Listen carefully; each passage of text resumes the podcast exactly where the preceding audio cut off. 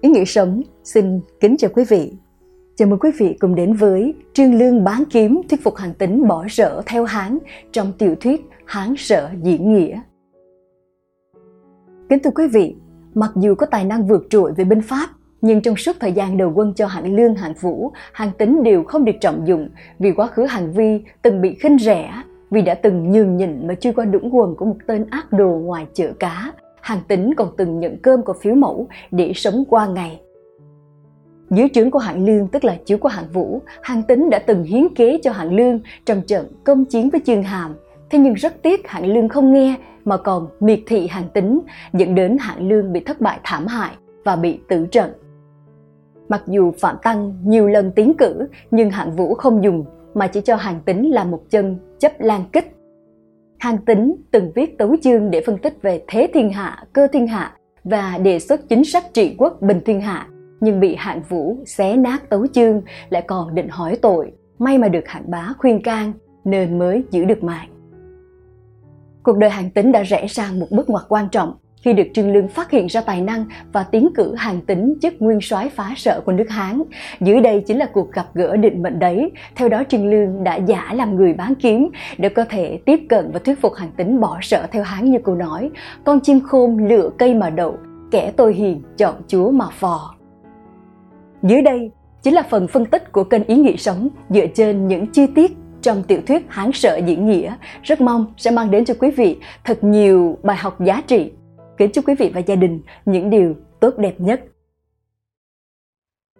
Trương Lương bán kiếm, thuyết phục hàng tính bỏ sở theo Hán trong Hán sở diễn nghĩa. Theo tiểu thuyết Hán sở diễn nghĩa mô tả, Tử Phong, hay còn gọi là Trương Lương, trong lúc thực hiện kế hoạch để hạng vũ dời đô từ đất Quang Trung về Bành Thành, với việc tự đặt ra câu giao ngôn, rồi cho trẻ em đọc giao ngôn để đánh động lên hạng vũ rằng đấy là ý của ông trời. Câu giao ngôn ấy như sau. Có người trong vách rung chuông, tiếng thì nghe vậy ai tường hình dông. Giàu sang mà chẳng hoàng hương, khác chi áo gấm anh chàng đi đêm chẳng ngờ tây sở bá vương hạng vũ lại tin rằng ý trời để giáng xuống muốn cho hạng vũ trở lại cố hương bành thành để dựng đô nếu không thì chẳng khác nào mặc áo gấm mà đi đêm thì ít người cảm được vẻ đẹp lúc bấy giờ có giáng nghị đại phu hàng sinh can gián hạng vũ không nên dời đô vì đất quan Trung vốn là chốn kho trời với trăm hai quan ải, ba tám núi sông, ruộng đất phì nhiêu ngàn dặm. Quang Trung từ xưa là đất dựng đô, núi che, sông bọc, bốn ải cùng ngăn một mặt. Phía đông có Hoàng Hà, cửa Hàm Cốc, bến Bồ Tân, phía tây có cửa Đại Lũng, huyện Sơn Lan, phía nam có Trung Nam, Vũ Quang, Nghiêu Quang, phía bắc có Thiểm Hà, sông Kinh, sông Vị, Đồng Quang. Nhưng rất tiếc, hàng sinh khuyên can không thành, bèn buông lời bất kính với hạng vũ, dẫn đến bị trừng phạt bằng cách bị nấu chín bằng vạt dầu trước chợ. Hàng tính lúc bấy giờ được giao nhiệm vụ áp giải hàng sinh ra chợ. Trong lúc trò chuyện với hàng sinh, trước lúc hành hình, thì hàng tính nói rằng để ta chỉ cho ông biết kẻ bịa đặt giao ngôn ấy chính là người đã thiêu rụi sạn đạo đang đứng trong đám đông ở đây kẻ ấy quyết đang ở đây nếu bắt ra được sẽ biết ngay manh mối. Nghe hàng tính nói mạnh như vậy tử phòng giật mình đứng nấp sau lưng của người khác. Đến gần tối hàng tính mới về nhà. Tử phòng bèn bán theo sau ghi nhớ chỗ hàng tính ở. Hôm sau tử phòng, bèn lấy cây bảo kiếm lần trước tìm được trong cung nhà Tần, đeo vào bên lưng, rồi qua cửa vào thành, tìm đến trước nhà hàng tính, với lý do là đồng hương ở Hoài Âm đến bán kiếm cho hàng tính. Luận bàn Việc chọn nơi đóng đô vốn dĩ chỉ là những bậc hiền sĩ mới phân tích, biết được tầm quan trọng của vị trí địa lý của nơi đóng đô, đây là một trong ba việc quan trọng mà Trương Lương đã từng phân tích với Lưu Bang. Nơi đóng đô không những phải thuận lợi về lương thảo, mà còn phải tiện lợi cho việc phòng thủ khi bị kẻ địch tấn công và còn phải tiện lợi khi cần tập trung binh lực để tấn công kẻ thù. Hàng tính không những biết được tầm quan trọng của việc đóng đô sẽ quyết định vận mệnh của quốc gia, mà còn biết được kẻ bịa đặt ra câu giao ngôn ấy, suối dài hạng vũ, cũng chính là kẻ đã thiêu rụi sàn đạo, để hạng vũ sao nhãn việc đề phòng mũi tấn công từ Hán Vương ở Bao Trung. Tuyệt vời hơn nữa là hàng tính còn biết kẻ ấy đang đứng trong đám đông ở chợ này – Chính điều này đã làm cho quân sư Trương Lương bị dọa một phen hú vía, phải giật mình đứng nấp sau lưng của người khác. Sự thật có phải chỉ do một câu nói trên của hàng tính mà đã khiến cho Trương Lương quyết định tiến cử tính trở thành nguyên soái phá sở của Hán? Làm cho Lương phải thân chinh tới tận nhà nhân tài để thuyết pháp hay chăng? Trong hồi thứ ba chính của tiểu thuyết Hán sở diễn nghĩa, Trương Lương đã tận tay tận mắt thấy bản tấu chương, thể hiện đỉnh cao của trí tuệ của Hành tính được đặt trong tủ sách của nhà hạng bá. Còn được hạng bá kể lại tường tận, chuyện hàng tính không được hạng vũ trọng dụng. Thậm chí còn suýt mất mạng vì Tố chương hùng hồn, thể hiện tầm nhìn vĩ mô và tài chiến lược của hàng tính. Khi đọc xong tấu chương, lương đã cảm thán rằng, ngôn ngữ vượt hẳn mọi người, lập ý vô cùng thâm viễn sợ rằng hạng vương sẽ nhậm dụng người này. Mừng là nếu khiến cho bậc kỳ sĩ này theo lưu bang làm nguyên soái mà phá sở thì mối thù hại hàng vương có thể báo, cơ nghiệp nhà hán cũng có thể hưng được, mà hạng vũ từ đây thế là xong. Như vậy, văn tấu đã đọc, mà lại còn tận mắt chứng kiến tài năng của hàng tính thì trương lương làm sao có thể bỏ qua một bậc hào kiệt như vậy? Dưới ánh trăng sáng, Hàng tính trông thấy người ấy thanh nhã tuấn tú, vẻ mặt cũng quen quen, không dám hỏi ngay, bèn mời lên sảnh. Ai nấy cùng thi lễ, phân ngôi chủ khách mà ngồi. Sau vài câu hỏi han giao lưu, tử phòng nói, Tôi, tôi là đồng hương với tướng quân, nhưng lâu nay đi xa ở ngoài. Ông cha đời trước của tôi từng để lại ba thanh bảo kiếm, thực là một vật quý hiếm ở đời không dám nói đến giá cả, chỉ đi tìm khắp anh hùng hào kiệt trong thiên hạ. Trước tiên quan sát con người, thứ đến mới là bán kiếm này. Tôi đã bán hai thanh kiếm cho hai người rồi, chứ còn một thanh kiếm này vẫn chưa có chủ. Nghe nói tướng quân là đồng hương với tôi, lại là bậc anh kiệt trong thiên hạ, nên đắc ý đến đây bán bảo kiếm này chẳng phải để khen suông, mà thực sự bản tâm suy nghĩ vậy. Cây kiếm này mang ngâm xuống nước giao long khóc, đem dấu lên non quỷ mị kinh. Chôn dấu đã ngàn vạn năm, trị giá tới mấy ngàn lạng. Nếu như gặp bậc nam tử kỳ vĩ tất tự phát ra tiếng len keng. Đâu cần phải bỏ tiền túi ra, mà vật nào cũng đều tự tìm đến chủ nhân của nó. Nếu như ngài được thanh kiếm này, thì uy lệnh sẽ ngập tràn trời đất. Tính cầm lấy kiếm rút ra khỏi vỏ mà xem. Dưới ánh đèn, chỉ thấy bảo khí xâm lên tận mây, ánh kiếm bắn tới sau đậu, tính vô cùng yêu mến, chỉ hận là trong túi không có tiền nên chẳng dám hỏi giá. Luận bàn, hang tính chẳng phải tự nhiên mà nhìn thấy tử phòng quen mắt. Mà kỳ thực, hai hào kiệt này đã từng có lúc gặp mặt nói chuyện bâng quơ mà chưa kịp hỏi tên nhau tại hồng môn yến khi đó trương lương đã giải cứu cho lưu bang ra khỏi tiệc hồng môn Trương Lương đã vô tình gặp hàng tính đang ở sau trướng vỗ kích ở danh trại của hạng vũ với câu thơ cười nhạt mà rằng Gấu đói mà xuống sườn non, lật đá thấy kiến nuốt luôn tức thì, bật ho kiến lại thoát đi, nguy sao nguy bấy kìa kìa có hay. Trương Lương hỏi, tráng sĩ làm sao lại cười nhạt như thế? Hàng tính đáp, Phạm lão uổng phí tâm cơ, Trương Lương giỏi biết chân chúa. Hôm nay thoát nạn hồng môn, ngày sau trấn giữ hoàng vũ. Sau đó tính rời đi, không nói thêm câu nào nữa. Lương lúc bấy giờ đã cảm thấy tài năng xuất chúng của tính, cảm thán rằng thực là hiền sĩ. Tiếc là lúc ấy không kịp hỏi han họ tên của tính. Trong lần thân chinh đến nhà của hàng tính lần này, tử phòng lấy cớ là đồng hương hoài âm của tính. Kỳ thực chẳng phải vậy. Tử phòng vốn là người nước Hàn. Vì sao tử phòng lại giả bán kiếm? Ác hẳn tử phòng đã tìm hiểu rất kỹ về hàng tính, thấy rằng tính rất yêu thích kiếm. Lúc ở Hoài Âm, cũng chính vì hàng tính luôn đeo thêm cây kiếm bên mình mà gặp ngay một tên ác đồ gây chuyện vì chẳng muốn phiền phức cũng không muốn lấy mạng của tên ác đồ ấy mà tính đã chịu nỗi nhục chui qua đáy quần của hắn. Tử phòng trong lúc giao tiếp luôn miệng khẳng định hàng tính là bậc hào kiệt trong thiên hạ, trong khi đương chức hàng tính chỉ làm chấp lan kích, vô danh tiểu tốt, bị khinh rẻ, đến tiền mua kiếm cũng chả có. Ha chẳng phải, tử phòng đang làm cho chí anh hùng của hàng tính thêm thỏa hay sao? Tinh thần của hàng tính theo đó mà càng phấn chấn vì được tin tưởng ghi nhận tài năng – đây cũng là một trong những kỹ năng giao tiếp khôn ngoan của các bậc thuyết khách, biết ca ngợi ưu điểm của đối phương, dẫn đối phương vào câu chuyện theo cách tự nhiên và nhẹ nhàng.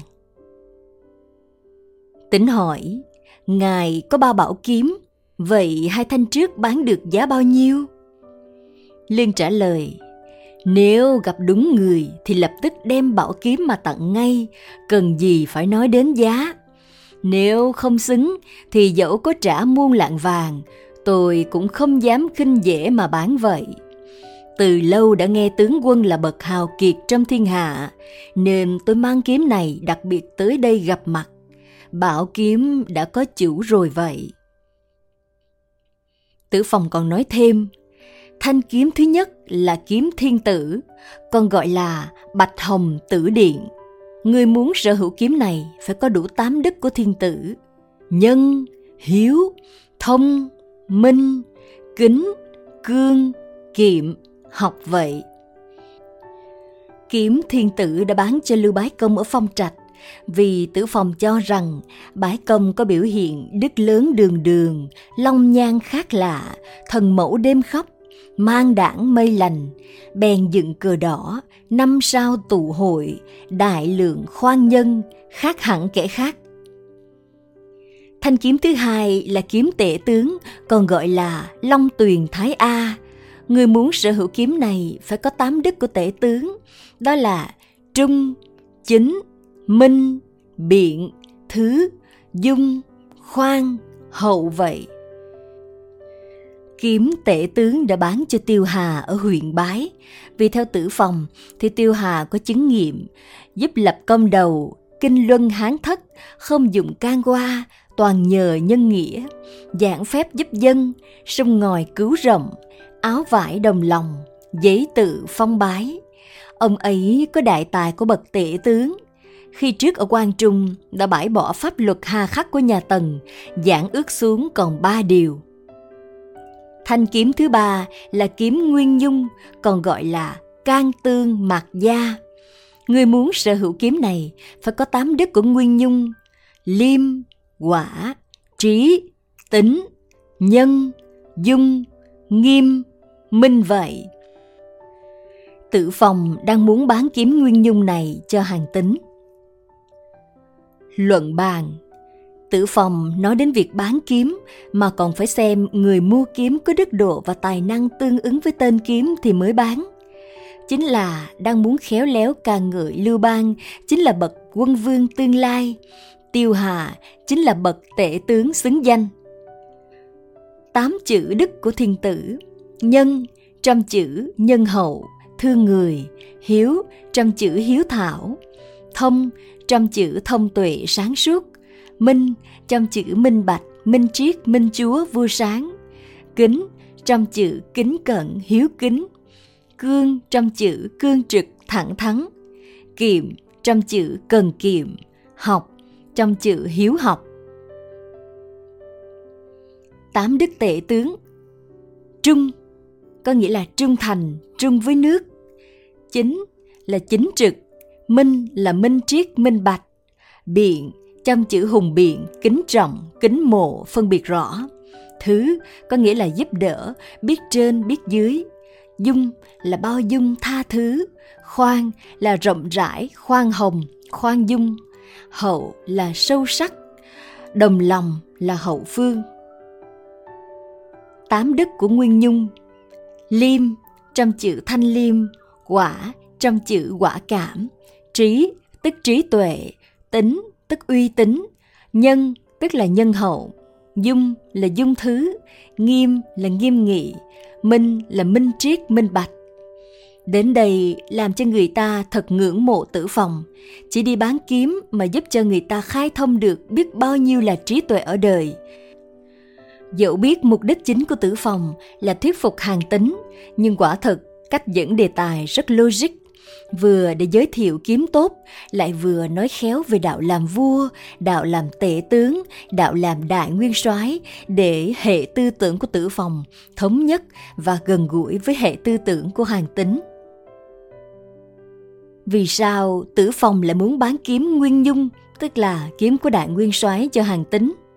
Vì theo tử phòng giải thích, cứ như những gì tướng quân học tập tu dưỡng thì dẫu tôm ngô, nhưng tư thủ xưa cũng chẳng thấy hơn được.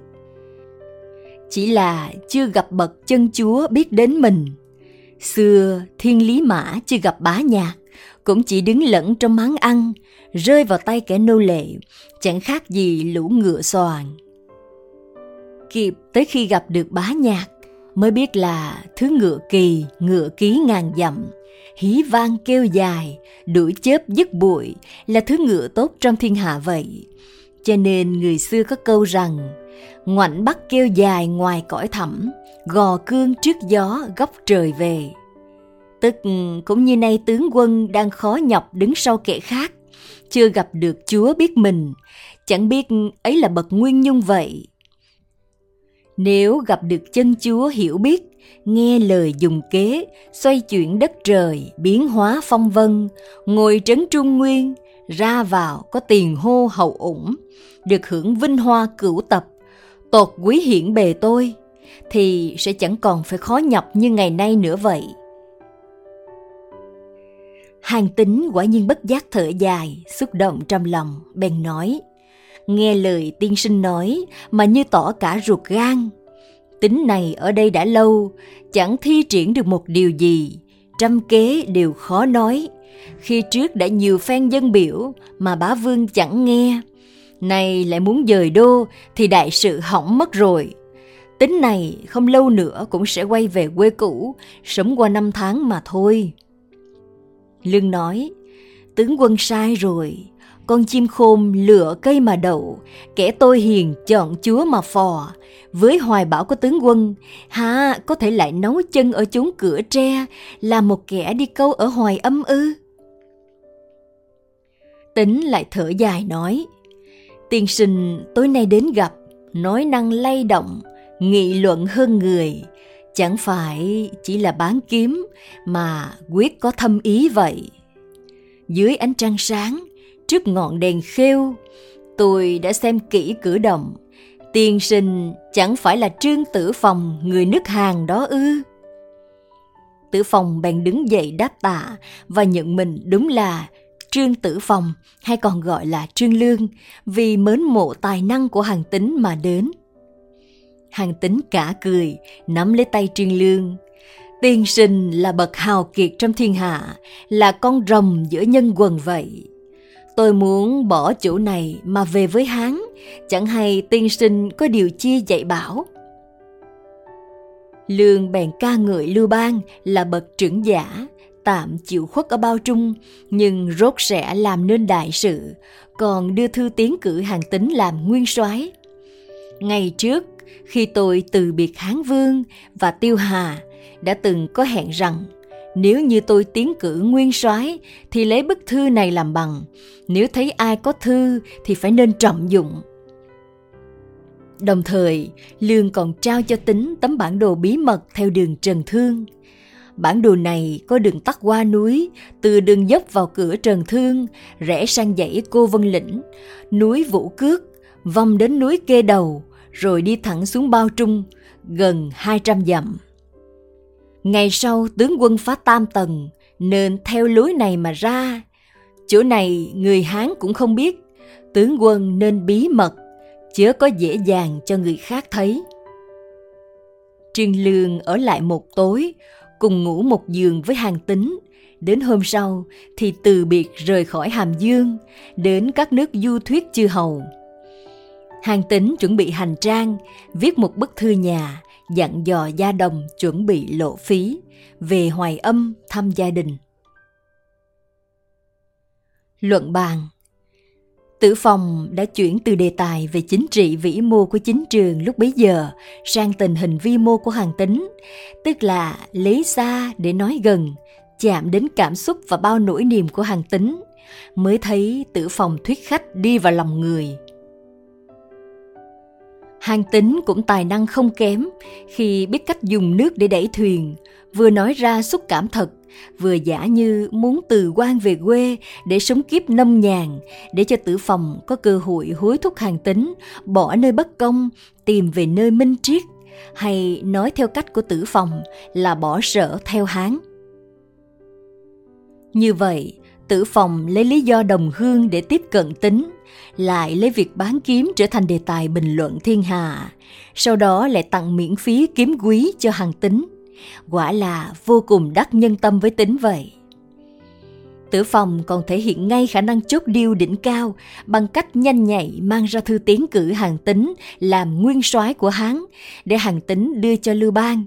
Đồng thời chuẩn bị sẵn bản đồ bí mật để mở đường thoát thân cho hàng tính lại còn phím triết cho hàng tính, nhưng tố quan trọng để hàng tính lập công đầu cho Hán bằng cách dùng lối trần thương để công phá tam tầng, mở đường bình định quan trung. Xong việc thuyết phục nhân tài thì Tứ Phong hoàn toàn có thể rời đi. Thế nhưng tại sao Tứ Phong lại ở lại một tối, cùng ngủ một giường với hàng tính? Dường như đây là cách thể hiện tình cảm tri kỷ của cổ nhân – Trước đây Lưu Bang cũng dùng cách này với Trương Tử Phong, sau này Lưu Bị cũng dùng cách này với Gia Cát Lượng. Thế mới thấy Tử Phong muốn Hàng Tính biết rằng ông đã xem Hàng Tính là tri kỷ và muốn Hàng Tính nhất tề theo quan điểm mà cả hai đã thống nhất.